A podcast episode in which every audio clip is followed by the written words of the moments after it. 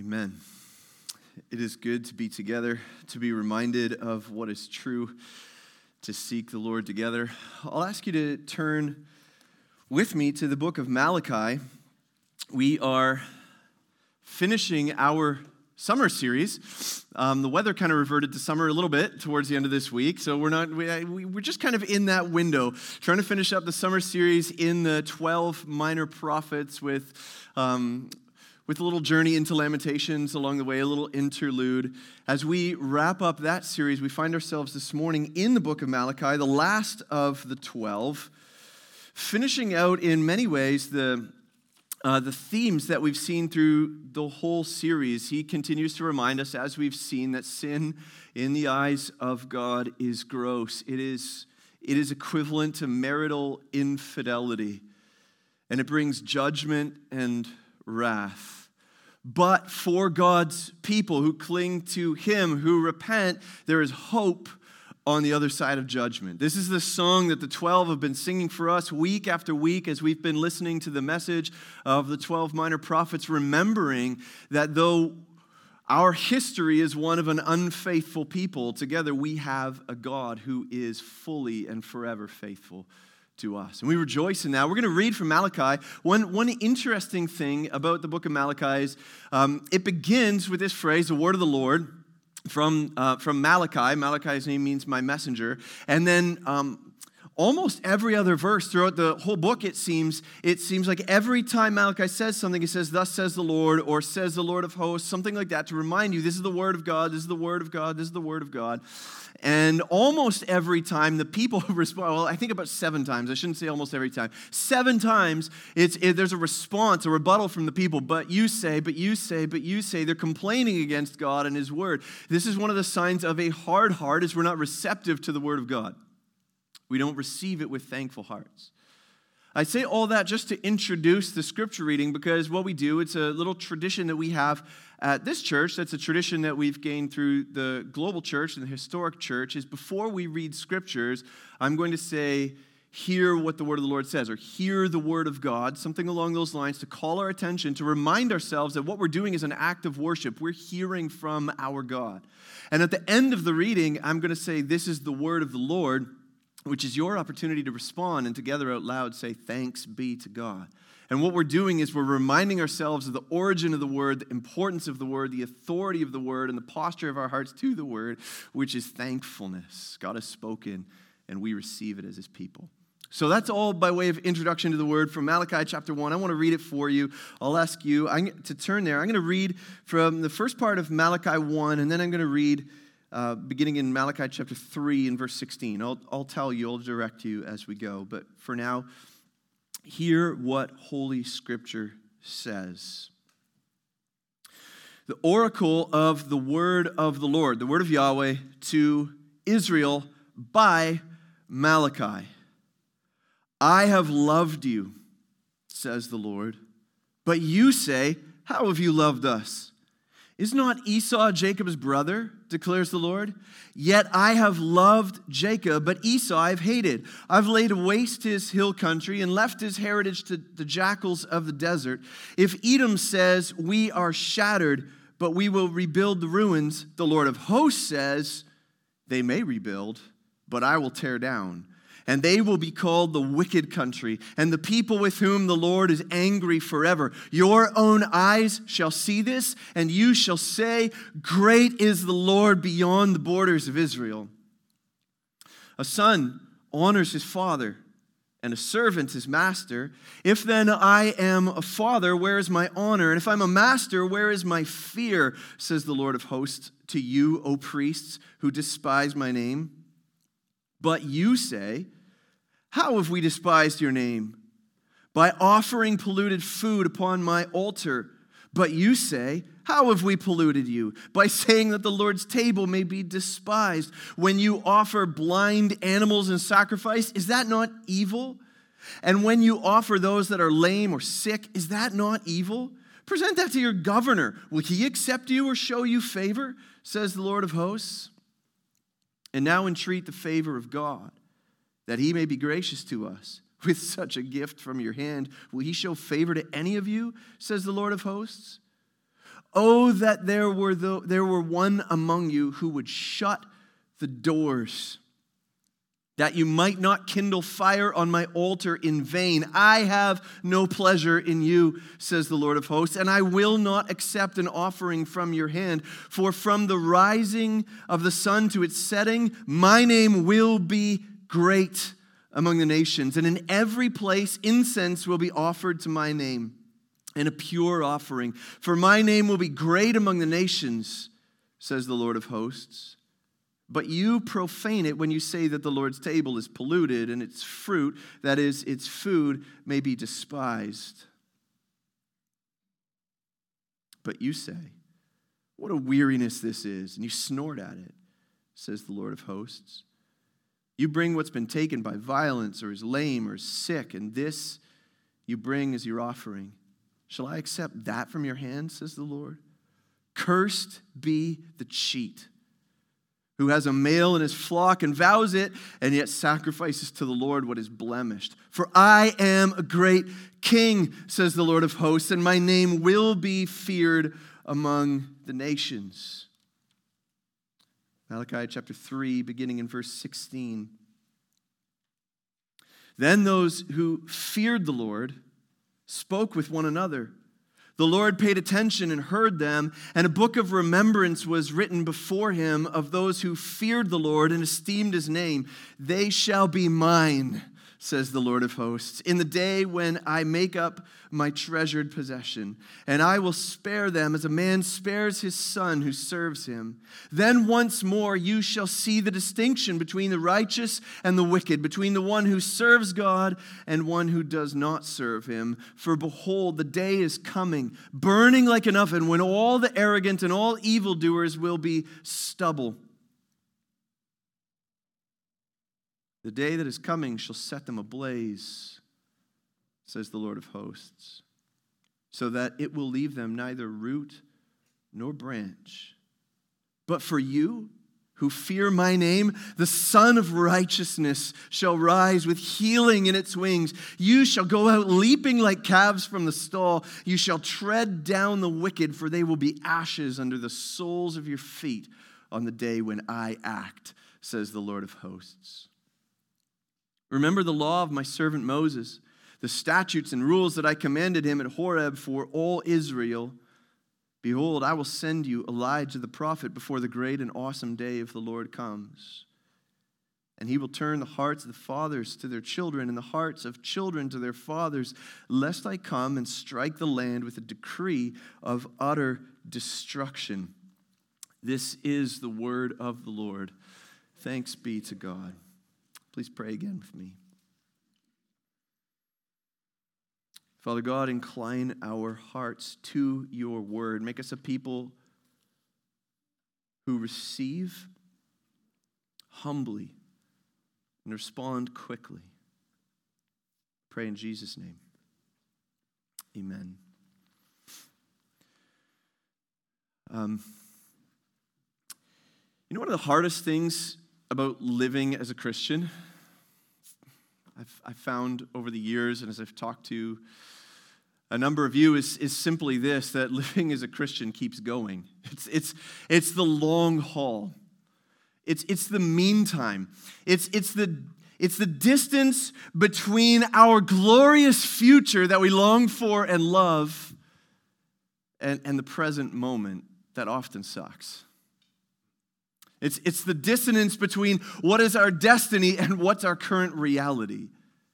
And the fact that we're called to just keep going in the midst of that.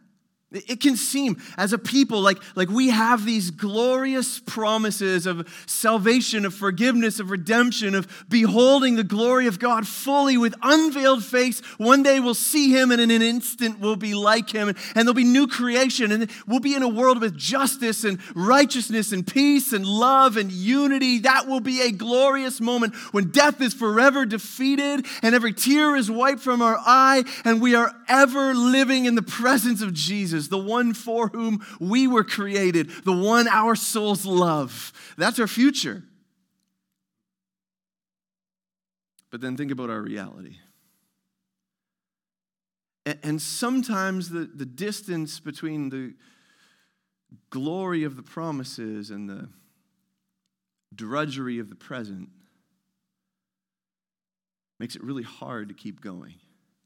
It makes it seem like, like the promises, they, they almost fade in relevance to the way that we live, so that our lives become increasingly faithless to God. We're less and less motivated by what's true and more and more controlled by what we see and experience, so that it feels like faithfulness in my life, godliness in the little places, it, it doesn't really matter. I'm just trying to figure out how to survive in a world that's broken and messed up.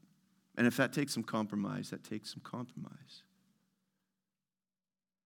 I say all that so that hopefully you can understand there's not a whole lot of difference between us and the people to whom Malachi is writing. Malachi is writing in the low 400s, so just over 400 years before the coming of Christ. He's writing to people who had been told that they had a glorious future. I mean, they had they had their grandparents' generation had been in exile. There was there was promised judgment that they had endured, and they'd been taken captive. All the prophecies of the 12 minor prophets and the major prophets that they would go into exile, those all came true, and they went into exile for 70 years. But remember, they were promises for the people who went into exile that after 70 years they would return. And the great grandparents or their grandparents have seen the fulfillment of this promise under Cyrus and then Darius, as Nabil reminded us last week. These promises were met, they were fulfilled. The people came back to the promised land. And then Haggai preached about rebuilding the temple and the leadership of Ezra and Nehemiah. The temple was reconstructed and worship was restored for the people of Israel. But remember, there was a promise in places like Ezekiel that this was supposed to be. There's, there's still supposed to be some glorious future where Israel reigns over the nations and the, the temple is bigger and more glorious and more beautiful than ever and the power is restored to Israel. There's supposed to be a Davidic king and a great high priest. They came back, they built the temple, they started worshiping. It has been over 100 years. They've been back in Jerusalem.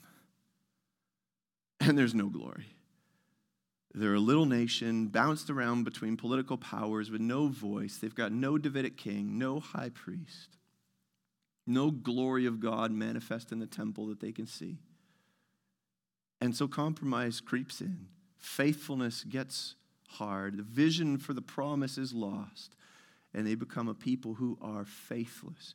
Malachi wants to address us like he addressed them this morning, and he wants to urge us. He wants to confront us about the lies we're believing and urge us towards faithfulness in the little things. He wants to move us past what we feel in the moment to remember what is true for all time so that it would motivate faithfulness in the little things in the present, godliness in the here and now. So he's going to urge us to faithfulness by re- reminding us of what is true. First of all, Malachi is going to tell us to remember, friends, remember his love.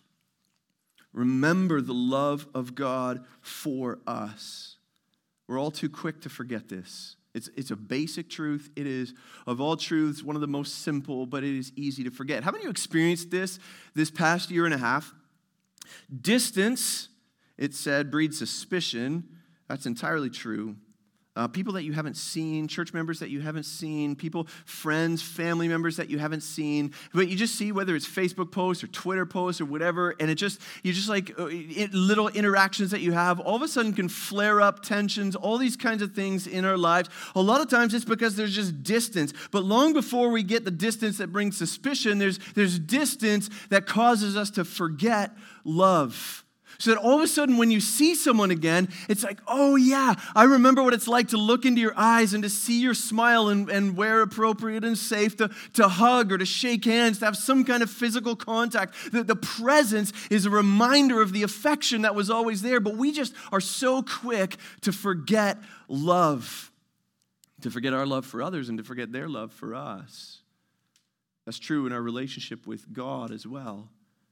So Malachi starts here. It's so foundational. He starts here. And this is strange, right? If you've been with us through the 12, you've heard all kinds of prophecies of doom and gloom and judgment and all these things. You wouldn't expect a minor prophet to start with a message of love, but look at this is exactly where he starts. The oracle of the word of Yahweh to Israel by Malachi, chapter 1, verse 1. Verse 2 I have loved you. This is, this is why faithfulness matters. Everything Malachi is going to urge us towards is because God has loved us and brought us into covenant relationship with Him. This is so fundamental to how we respond, right? We, we don't strive for faithfulness to be right with God. We strive for faithfulness because He's already made us right with Him. He's already set His love on us. He's already brought us into covenant so that faithfulness in our lives is a response to His love. The people don't believe that they're loved because of their circumstances. Sometimes we feel like that in our lives too, right? God loves you. Yeah, whatever. I, I don't know. I'm looking at my life right now. It doesn't feel like it. Verse 2 But you say, How have you loved us? God responds, Is not Esau Jacob's brother, declares the Lord? Yet I have loved Jacob, but Esau I've hated. The, the background to this is really important to know. If you go all the way back in the history of God's people, Jacob was the one who would be renamed Israel, and from him, the whole nation of Israel, the 12 tribes, would come. The promised covenantal blessings of Abraham and Isaac were passed on to Jacob, but Jacob was a twin. And when he was still in the womb together with Esau, they fought, they wrestled. And there was a prophecy that God gave while the two of them were still in the womb that the older would serve the younger. This is, this is counter to all human experience and, and human wisdom. Jacob is the one who is not loved by his father. Jacob is the one who is second born. He is the one who does not receive the inheritance or the birthright naturally in human plans, but God not because of anything that the fertilized eggs did in the womb, not because of any of their works, but because his own purpose in election must stand, said, Jacob I've loved, Esau I have hated. He set his love on Jacob and he made him a great nation. God initiated this covenantal relationship with Jacob and with Israel. By way of contrast, his love for Jacob is so great that the love for Esau seems like hatred. God's trying to make that clear for them. Despite what you feel in this moment, look at what I have done. Again, verse 2 Jacob I've loved, Esau I've hated. I've laid waste his hill country and left his heritage to jackals of the desert. If Edom says, We are shattered, but they're resilient, we will rebuild. We'll rebuild the ruins. The Lord of hosts says, They may build, go ahead, guys, but I will tear down, and they will be called the wicked country, and the people with whom the Lord is angry forever. What God is saying is this I initiated a relationship with Jacob in love. I have kept Jacob in love. I will continue to keep you, my people, in love. Over against my relationship with everyone else, I have loved you. Is that true for you?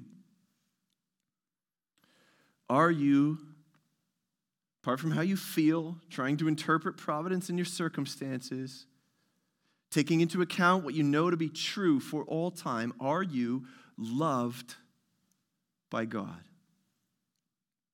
One, of, the, one of the great things I love about the book of Malachi as you come to the end of the Old Testament is there are a million roads to get to the gospel through the book of Malachi. You can think about the prophecies of John the Baptist and the coming of the Lord God into the temple in chapter 3 and chapter 4.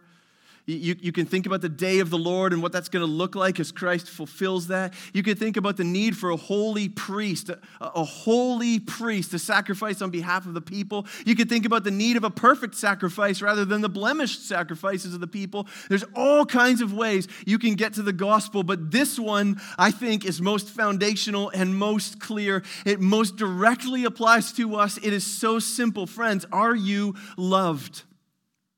What does the New Testament say about the love of God? Where is the love of God? If it was revealed to them in his election of Jacob, where is the love of God for us revealed? John 3:16, you know it. For God so loved.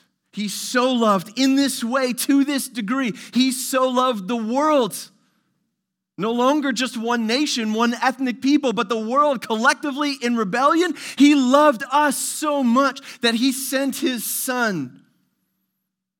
And whoever believes in him should not die, will not die, but will have eternal life.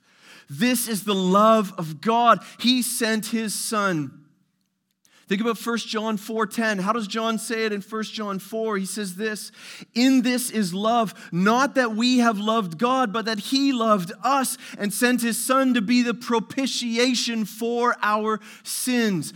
God loved us first and sent Jesus to die in our place to take the wrath that we deserve. Friends, objectively, you cannot look at this evidence and come to any other conclusion other than that God loves you so much that he crushed his son for you.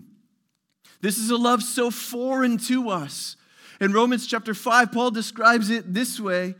He says, For one will scarcely die for a righteous person. Maybe, maybe one would die for a good person, he says, though perhaps one would die for a good person. But God, with his totally otherworldly love, shows his love for us in this that while we were still sinners, Christ died for us. The love of God has been so clearly and objectively put on display. The offer of the love of God has been so powerfully laid out for you in the death of Jesus Christ for you. In this world, you have tried to find love because we're wired for it. But people have failed you.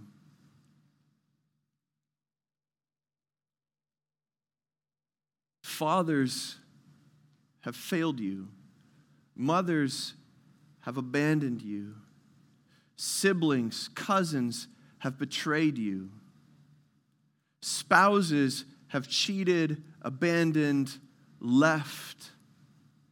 You have seen love fail. That does not define you if you have turned from your sin, if you have trusted in Christ, if you have received the love of God, then listen, this is who you are. You are loved fully, forever, unbreakably, irretrievably. You are loved because Jesus died in your place. He died and was raised. His covenantal love is set on you and cannot be removed or revoked. This defines you. If you, if you are struggling with faithfulness in your life,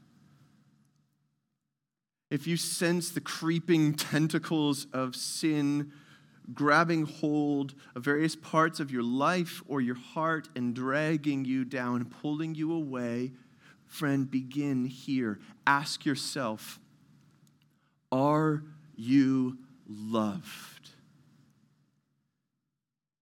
This is the foundation of faithfulness. Friends, remember, first of all, God loved you and you are loved. Malachi wants you to remember his love. Here's the second thing Malachi wants you to remember. Now that you remember that he has loved you, remember that he is faithful. Remember his faithfulness. What he has done will not be changed. What he has said, he will continue to accomplish.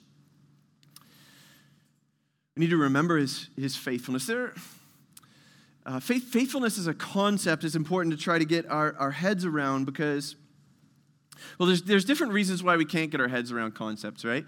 Like, um, I can't get my head around math because God didn't wire me that way. It's confusing to me and people laugh at me. But I do like languages. So like sometimes if I'm trying to learn languages, I can grasp some of those concepts. But if I if I need help with math, I'm going to go to like Taurus or something and be like, "Brother, you need to help me in my weakness." My my brain just isn't wired to grasp certain concepts. But there are other types of concepts that that we can begin to grasp at least to a degree we, we can grasp something of faithfulness. We, we've seen it, right? We, we've seen people keep their word. But if seeing human faithfulness and trying to compare it to God's faithfulness, it's, it's kind of like being like, I don't need to see the Grand Canyon because I've seen the Scarborough Bluffs, right? I don't need to go to the Pacific, I've seen Lake Ontario. They are so profoundly different. that They may be alike in kind, but the degree is indescribable. It must be experienced. This is God's faithfulness. He keeps His word. Every little phrase, every letter that He has inspired, every period at every sentence, He will keep. Specifically, He is faithful in Malachi to both bless and curse. And at the end of the Old Testament, this should not be a surprise to us. Think about the beginning of the Old Testament when God created the heavens and the earth, and He placed Adam in the garden, and He blessed him, He blessed Adam and Eve. And he said, Be fruitful and multiply, fill the earth and subdue it. But then after they sinned, what was the response? God cursed. Blessing and curse. When God called Abraham, he said to Abraham, I'm going to bless you. Five times he says, I'm going to bless you. I'm going to make you a blessing so that those who bless you will be blessed, but those who curse you, if someone curses you, he will be cursed. The blessing and the curse will go along with Abraham. When the people entered into the promised land, they entered in and they split up the people onto Mount Gerizim and Mount Ebal, and they pronounced back and forth to one another. They called the blessings and the curses for obeying the law. This was all grounded in Deuteronomy 28. When Moses, with his last words, Deuteronomy 28 to 32, laid out for the people, if you walk in faithfulness to this covenant, there will be blessings, but if you do not, there will be curses. And the whole rest of the Old Testament after that point is God proving that He is faithful to bring both blessings and curses. So, of course, it's fitting that as we come to Malachi, the last book in the Old Testament, we see this as well. First of all, He is faithful to bless. As we saw with Jacob and Esau, he has been faithful to continue to bless Jacob and his descendants. And now, in this day, he wants faithfulness from his people so that he can bless them. In chapter 3 and verse 10, he says this to the people of Israel who are holding back. They're withholding sacrifices, what they should be bringing, because they're trying to make sure they're looking out for number one and taking care of themselves. God says this Bring the full tithe into the storehouse, that there may be food in my house. Walk in obedience to me first, and thereby put me to the test, says the Lord of hosts. This is a divine dare. This is a God, this is God laying down a dare. I dare you, bring the tithes and watch what I do. Cast yourself on me and watch what I do. Watch what I'm going to do. I will open the windows of heaven for you and pour down for you a blessing until there is no more need. I'm going to bless your socks off. I'm going to bless the roof off the heavens. I'm going to bless the doors off your barns. I'm going to bless you. This is what I'm longing to do. So walk in faithfulness. Walk in faithfulness with me. He's faithful to his word, not just to bless, but he's also faithful to curse. As with Esau at the beginning of this book so the pattern continues. And, and, and it's always dangerous when we read these Old Covenant passages to think that somehow it is bound up simply with race, as if God is making distinctions between ethnicities, and that's why some are receiving a curse rather than blessing. But understand the curse is promised to even Israelites who do not walk in covenantal faithfulness with their God. It is not about race, it's about allegiance to a king, it's about faithfulness to a covenant. So even the priests receive these words. Look at how strong these words are in chapter 2 and verse 2. If you will not listen, if you will not take it to heart to give honor to my name, says the Lord of hosts, then I will send the curse upon you and I will curse your blessings. Indeed, I have already cursed them because you do not lay it to heart. Behold, guys, listen to what God says, I will rebuke your offspring and spread dung on your faces. Okay, how do you even know what to do with that? When does God say that? This is strong. I will spread dung on your faces, the dung of your offerings, and you shall be taken away with it.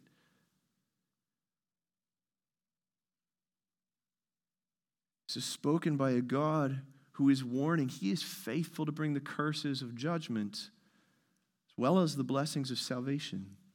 It's not just for priests, it's for anyone who can hear. So in chapter 4 and verse 1, we hear this For behold, the day is coming, burning like an oven, when all the arrogant and all evildoers will be stubble.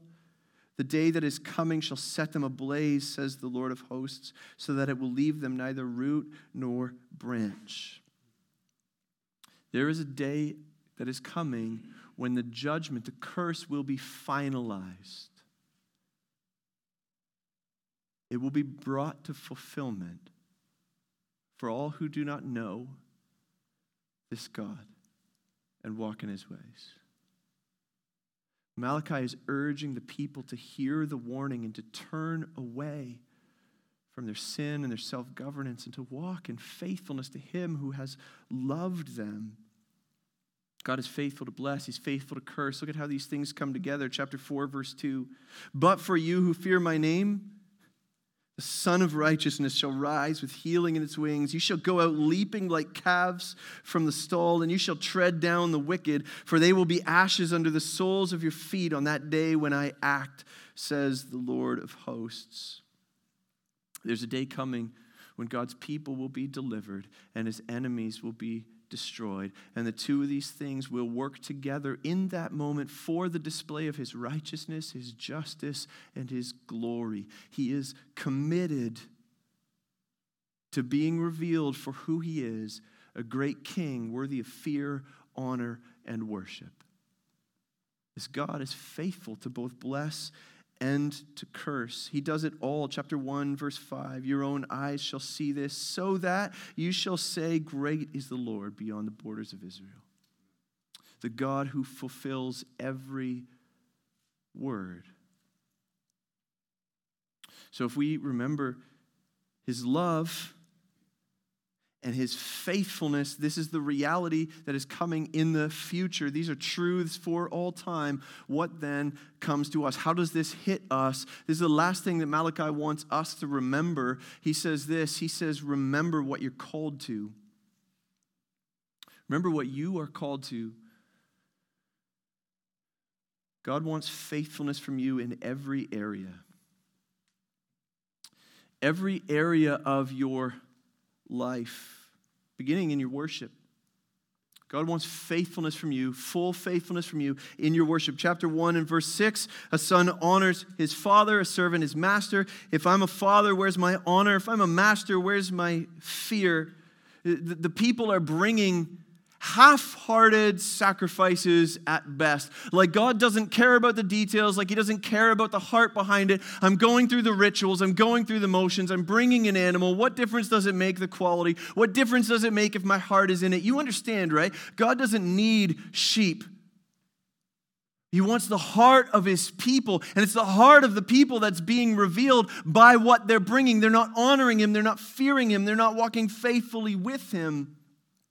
The New Testament reminds us of the same thing. The Apostle Paul says the Lord loves a cheerful giver, a sacrificial giver, a regular and deliberate giver, one who gives themselves fully and faithfully to the God who is worthy of all honor and all glory and all praise. He wants faithfulness from you in your worship.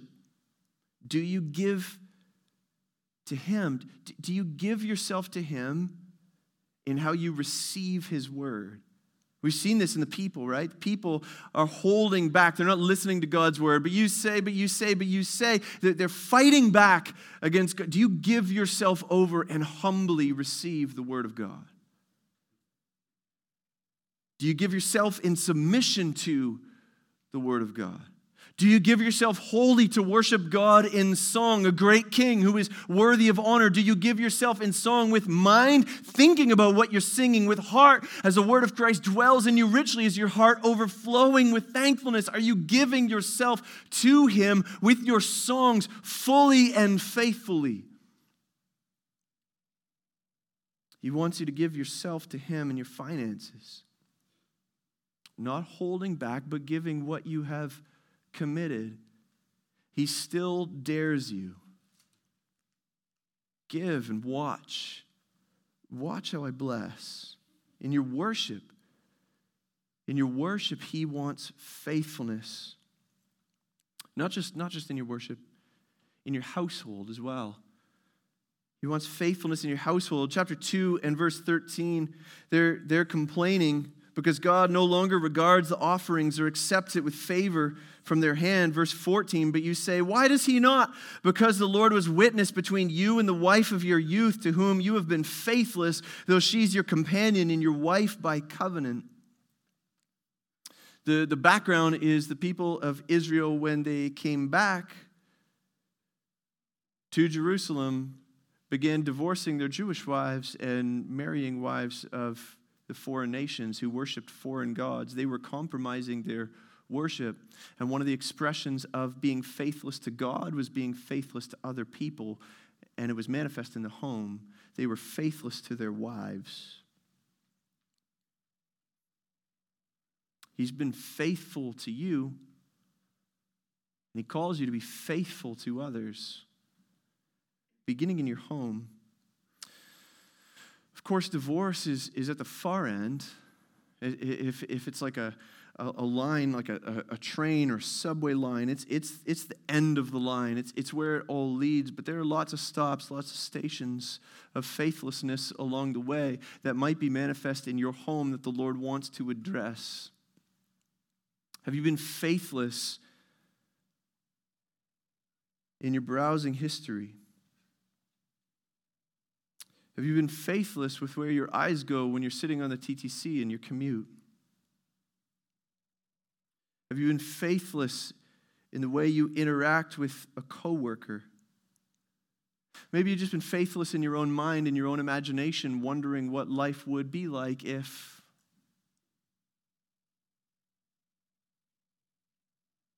Maybe it's the faithlessness of staying in the home and being bodily present and acting like that's virtuous while not giving yourself to your spouse or loving them and drawing them in. You're physically present, but you're still faithless. Friends, God is calling us to be a people who are faithful in every area of life. If that does not hit us in our home, if that does not hit us in our marriage, I don't know, I don't know where it should. God wants your life to be characterized by faithfulness in your worship, in your home, and then broadly in your vocation, in your neighborhood. Who, who do you interact with?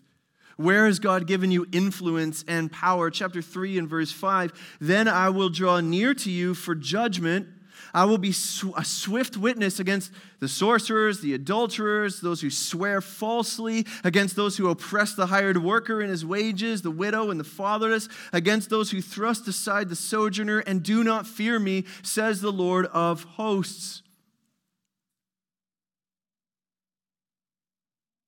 This is a picture of faithlessness in, in various areas of your life where you interact with others, where your heart wanders. Are you cheating in your taxes? Are you cheating your employer? Are you cheating those who work for you? Are you withholding good from others when it is in your power to give it?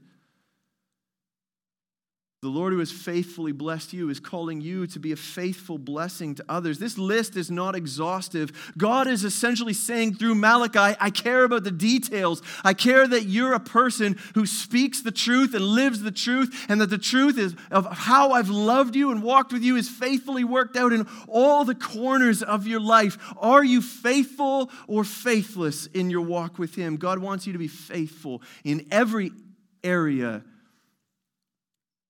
but also, God wants you to be faithful in every era. This kind of brings us back full circle to where we started.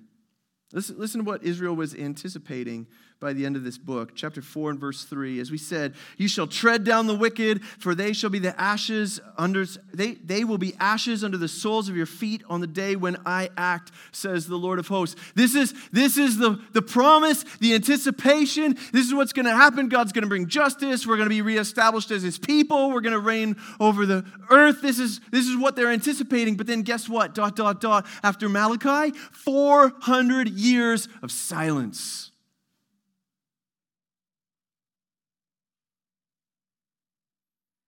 Where the nation keeps getting batted around. The temple gets destroyed and defiled all over again. It looks like God is slow in fulfilling his promises. So, in the meantime, what are they called to? Look at verse 4 of chapter 4. Remember the law of my servant Moses, the statutes and the rules that I commanded him at Horeb for all Israel. The final words of the Old Testament are this just keep going. We're same things people. Your circumstances, no matter what they are, do not change your obligation to walk in covenantal faithfulness to the God who has saved you and loved you. Just keep going. Has it felt long in COVID? It felt long, right? Weary. Maybe for you, it's not even COVID that feels long. It could be any kind of suffering. It, it could be distance from loved ones. It could be ongoing physical ailments, chronic sickness.